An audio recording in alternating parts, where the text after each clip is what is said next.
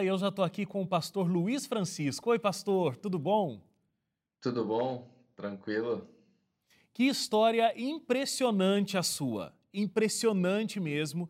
Eu espero que você aí de casa é, fique comigo aqui, porque tem muitos detalhes a história é, do pastor Luiz e nós vamos descobrir toda essa história juntos aqui. Em primeiro lugar, pastor, me conta o seguinte: como é que de uma tarefa escolar você descobre e acaba se encantando com o satanismo? Uhum. Bom, eu tinha uns 13 anos de idade, mais ou menos. Acho que menos, menos. Acho que eram uns 11 anos de idade, mais ou menos. Assim. Foi em 94 isso, então eram 11 anos. É, e eu tinha que fazer uma tradução de uma música de inglês para o português. E ali eu conheci um, um autor, e a gente não precisa ficar falando o nome aqui para não fazer propaganda para o inimigo, né? Mas ali eu descobri um, uma válvula de escape para uma série de coisas que eu tinha dentro de mim, assim, sabe? Uma série de, de problemas não resolvidos, conflitos, e parece que naquela tradução eu eu acabei achando um autor específico e nesse autor ali eu procurei ler algumas coisas depois. Acho que isso foi uns dois anos depois, aí sim eu tinha uns 13 anos. É, e ali, como se fosse uma, abriu como se fosse uma alternativa para tudo aquilo que eu estava vendo, tanto na minha família quanto ao meu redor, e achava errado, sabe? Como era a tua relação com, com o satanismo? Como é que isso funcionava? É, você sabia que existia Deus, existia Satanás e você optou pelo lado de Satanás. Como é que, como é que isso funciona? Olha, existem várias formas de, de você viver essa, essa ideia, né? Existem várias formas de satanismo, se eu posso dizer assim. É como se existissem várias denominações lá dentro também. Eu não cheguei a ter nenhuma experiência tipo viagem ao sobrenatural, assim, do, do Roger Morneau ou coisas assim, sabe, que envolvessem é, manifestações, entidades, é, nada disso. Eu, eu gostava muito da parte filosófica da coisa, sabe? Aquela ideia do, de você ser o seu próprio Deus, de você ser o governante da sua própria vida. É, eu acabei caindo num outro autor, eu, né, de vários é, autores que eu tive na época contato, eu acabei caindo com um que afirmava muito essa ideia. E falava muito com relação à hipocrisia do cristianismo, a, a forma como os cristãos pregavam uma coisa e viviam outra. E na época era uma realidade que eu vivia muito, assim, sabe? Então eu acompanhei uma, uma um momento muito complicado na relação dos meus pais, por exemplo. Né? Eles tinham uma relação muito difícil ali na época. E eu olhava para todas aquelas coisas, e daí de repente no domingo tava todo mundo bonitinho, de mão dada na missa, sabe? É... Um lar totalmente desfeito, assim, com conflitos, com falta de amor, com falta de compreensão, e daí de repente é, você tinha que ir para catequese, sabe? Cumprir certos requisitos. Eu guardava muito no meu coração o seguinte: eu não quero ser isso. Eu não quero viver isso para minha vida. Só que até então eu não tinha uma alternativa àquele negócio, que na época eu coloquei culpa no cristianismo. Então todos os conflitos familiares que a gente tinha, os conflitos internos que eu tinha, para mim eram decorrentes da, daquela educação cristã, daquela daquele molde de família cristão que a gente estava vivendo. E eu estava procurando uma alternativa. E ali eu achei, entendeu? Então não foi assim algo que proposital, direcionado, foi alguma coisa, foi algo que foi acontecendo aos pouquinhos. Você, mas você, por exemplo, tinha um crânio no seu quarto, é, que parece que você pegou num, num, cemitério, e por aí eu já imagino como era o seu visual. Me fala, me fala dessas duas coisas, né? Fora e dentro. Como você uhum. era, como era o teu visual naquele período e como era também o teu comportamento, a tua atitude? Uhum. Bom, eu era aquele tradicional metaleiro, né? Cabelo comprido para baixo da cintura, andava todo de preto, barba. Não que hoje a barba seja é, parte do pacote ali, né? Hoje a barba tá, tá mais na moda, mas eu tinha barba, andava só de sobretudo, é, roupa de couro, eu usava roupa do avesso, para você ter uma ideia. É, e quando eu tinha ali uns. Eu estava no ter... segundo ano do ensino médio. Segundo ano do ensino médio. É, eu invadi um cemitério, né, abri um túmulo e roubei uma, uma cabeça de lá. E levei para casa, porque eu tinha um altar dentro da minha casa, do meu quarto, né, com algumas coisas ali e tal. E no, no meio do altar tinha essa, essa cabeça que eu peguei lá. Então eu tinha uma espécie de devoção, entendeu? Mas como eu te disse, o meu, a minha, a minha forma de viver aquilo foi mais a parte filosófica da coisa do que a parte mística da coisa, né? E por dentro, por dentro eu tinha assim um ódio inexplicável pelas coisas, sabe? Hoje, anos depois, assim, a gente pode interpretar como uma uma revolta, alguns dizem, ah, revolta de adolescente. Eu não sei se é ou se não é. Eu sei que naquela época eu tinha algo que me sufocava dentro, assim, sabe? Era uma revolta muito grande, um ódio muito grande, uma, uma inconformidade muito grande com as coisas que eu via e com as coisas que eu contemplava, assim, sabe? Eu estudava em colégio de freira, então eu via os comportamentos, eu via é, aquilo que eu te falei, sabe? A, a, incoerência no pregar e no viver me, me causava muita raiva, assim. E eu acabei transferindo isso para Jesus, entende? Então, para mim, as pessoas eram aquilo que eram porque Jesus era daquele jeito. Né? E então, aí, aí criando. Sim, e aí você era muito novo, né? Como você está relatando para gente aqui. Numa altura da tua vida, a tua mãe, ela muda de religião, né? Ela se torna adventista do sétimo dia. Sim. E você, com todo esse ódio do cristianismo, colocando a culpa dessa incongruência que você via nas pessoas, na pessoa de Jesus Cristo, né? É, como é que você foi vendo o comportamento da sua mãe e como isso te incomodava? Imagino que te incomodava bastante, né? A minha mãe, assim, ela, ela foi adventista na adolescência, né? Daí ela conheceu meu pai e acabou se afastando. Coisa quase que normal hoje, não vou dizer normal, mas é um caminho que muitos jovens seguem hoje, né? Então relacionamentos acabam tirando ali do, do foco e tudo mais. E foi isso que aconteceu com a minha mãe. E em 95, meu avô materno, ele morreu de câncer, né, no pulmão. E o último desejo dele foi que a família voltasse para a igreja. E nessa nessa leva atendendo o desejo do meu avô, a minha mãe voltou. Né? E aí foi bem no momento em que eu estava assim no, no auge das minhas doideiras, das minhas revoltas, né? Eu tinha uma banda de black metal, banda de garagem, assim, sabe? Sim. Mas eu tinha uma banda de black metal, ia nos shows e tudo mais. E nesse relacionamento com a minha mãe, dentro da, da fé dela na época, era uma coisa estranha, porque ela me respeitava demais, sabe? Então ela não vinha com aquela história, olha, você vai pro inferno. Até porque se ela falasse você vai pro inferno, eu ia falar, tá bom. Né? Então não era alguma coisa que fosse me afrontar, por exemplo, ou me dar medo. Então ela tinha um tato, ela teve uma sabedoria muito grande para lidar comigo, assim, sabe? Ela não impunha a gente é, né, meus, meus irmãos também, que não eram adventistas na época, é, para fazer pôr do sol, para não assistir TV no sábado, para não fazer essas coisas. Ela, ela levava a vida cristã dela na dela, quietinha, assim, sabe? Uhum. Aos pouquinhos ela foi tirando algumas coisas de dentro de casa e tudo mais. E a gente foi aprendendo a conviver. O que pegava muito é aquela incongruência que eu falei para você, que era algo que, que me incomodava muito, na minha mãe eu não via sabe? Então Sim. ela tinha uma coerência muito grande no, no falar e no viver. Então eu tinha argumento para debater com todo mundo, sabe? Eu gostava de debater assim, eu ia para cima. Né? Então eu ficava esperando assim nos, na, nas madrugadas, é, ali nos, nos momentos de show, essas coisas assim, eu ficava esperando alguém vir entregar um panfleto de Jesus para eu ir para cima. E com a minha mãe não tinha muito o que debater, sabe? Porque ela era muito coesa nas, nas, nas declarações e no, nas práticas dela, assim, sabe?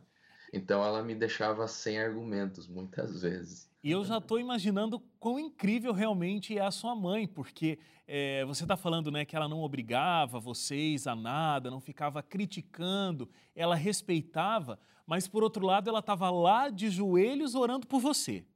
Sim.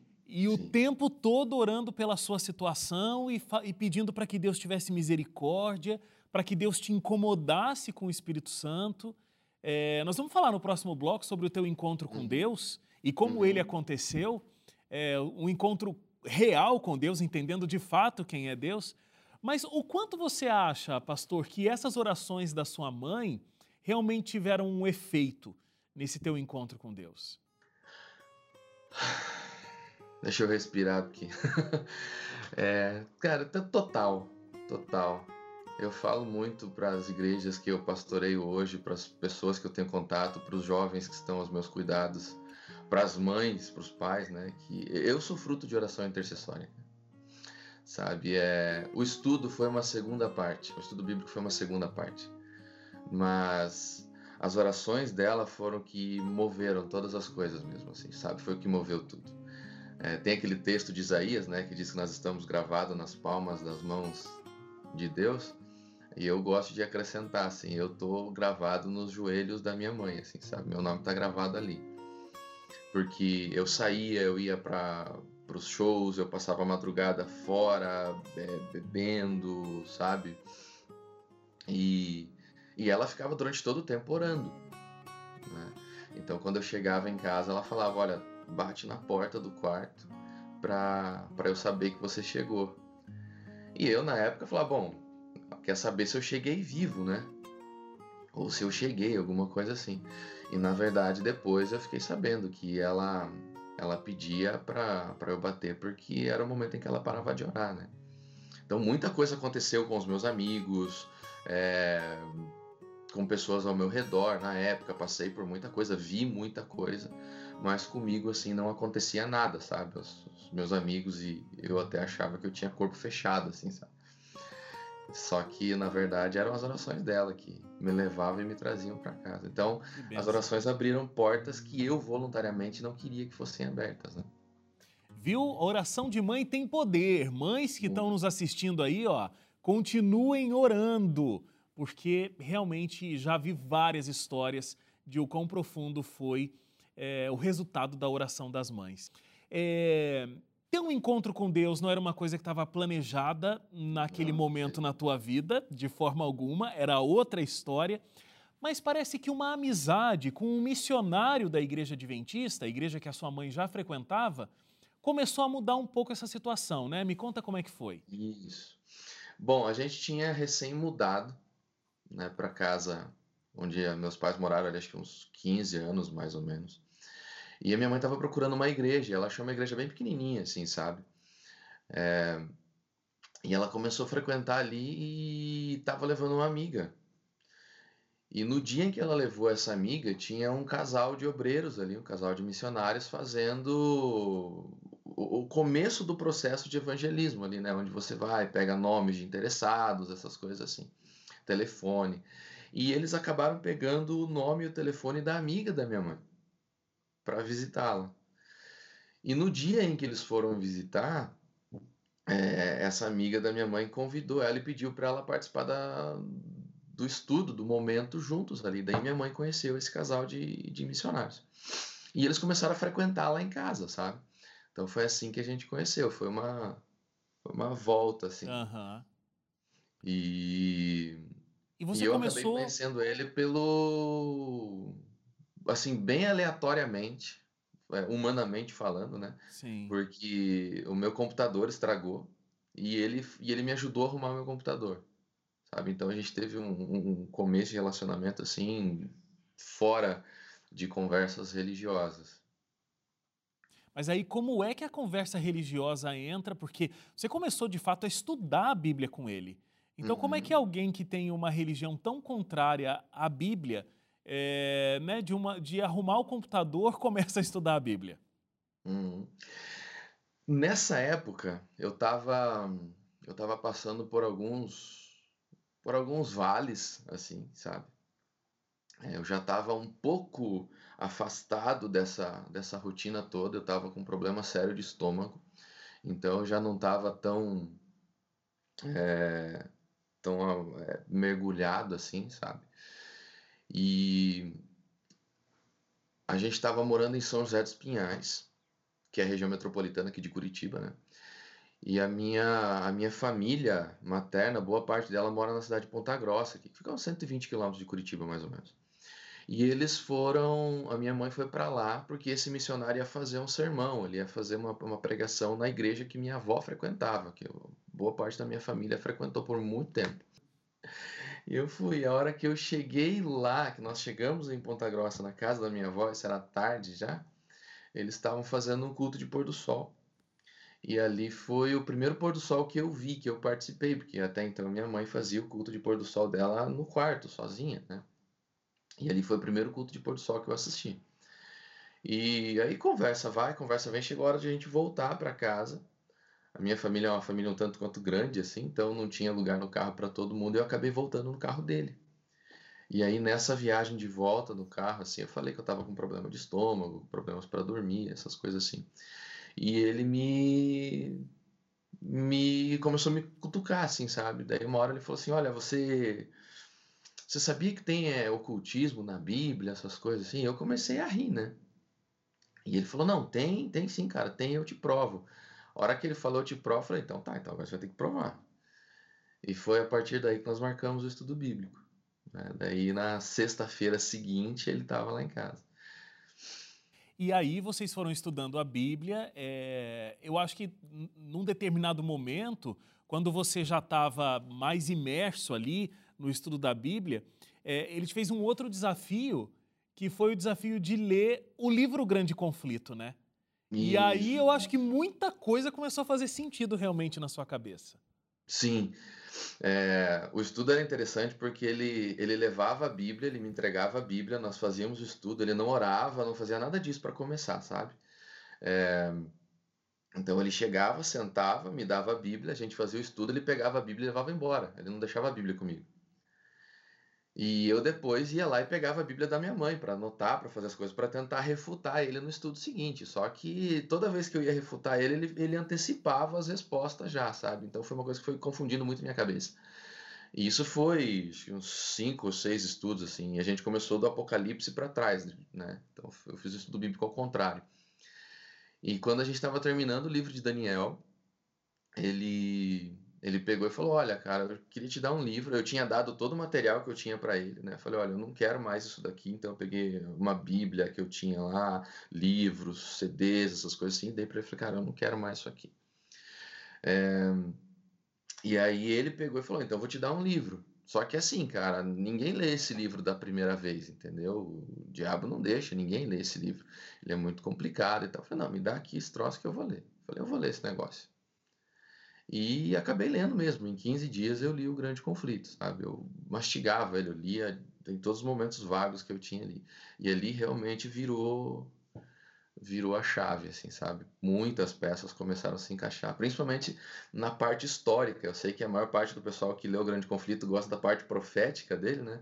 Eu gosto da parte histórica. Foi a parte histórica que me encantou ali, sabe? De ver como aquela mulher com tão pouco conhecimento, com tão pouca é, escolaridade, apanhou e fez um resumo tão legal assim da história, né? Então ali me cativou bastante. É, tanto que foi lendo a parte, na parte histórica, quando você leu a história de Lutero, foi o momento que você fez uma oração pela primeira vez, né?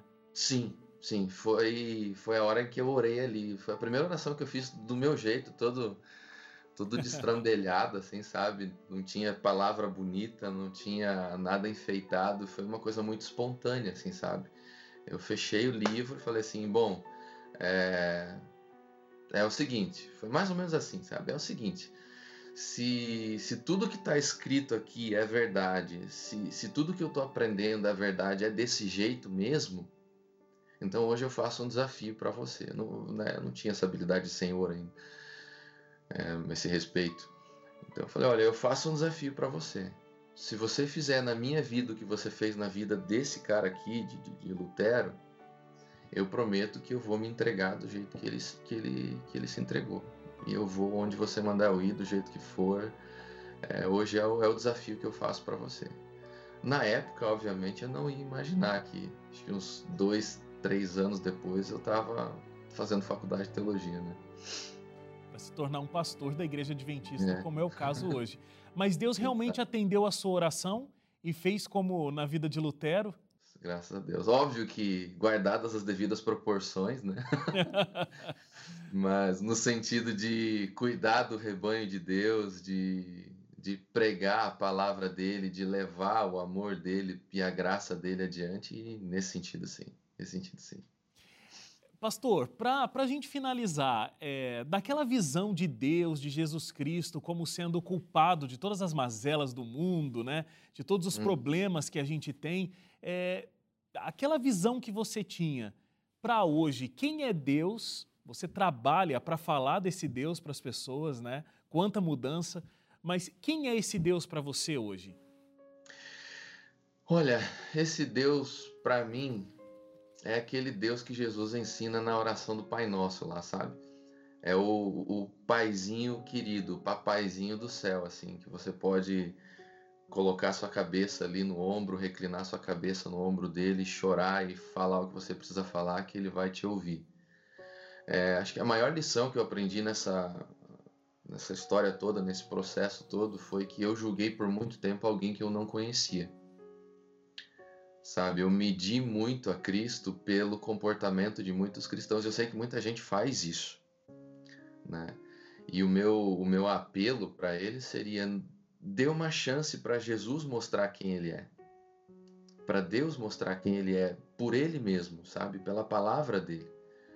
O que precisou para minha vida mudar foi isso, só uma chance de deixar Ele dizer para mim quem Ele era. E hoje eu sei que Ele é a melhor pessoa do mundo né? Tanto é que ele é meu patrão hoje, né? é verdade, trabalha para ele. Pastor, que, que história impressionante. Parabéns por né, ter deixado com que o Espírito Santo te tocasse e transformasse completamente a sua vida, né? É, e que Deus continue abençoando o seu ministério, agora falando desse Deus para as pessoas que ainda não o conhecem. Muito obrigado pela sua participação e que Deus abençoe muito a você, a sua família, seu ministério. Amém. Vocês também.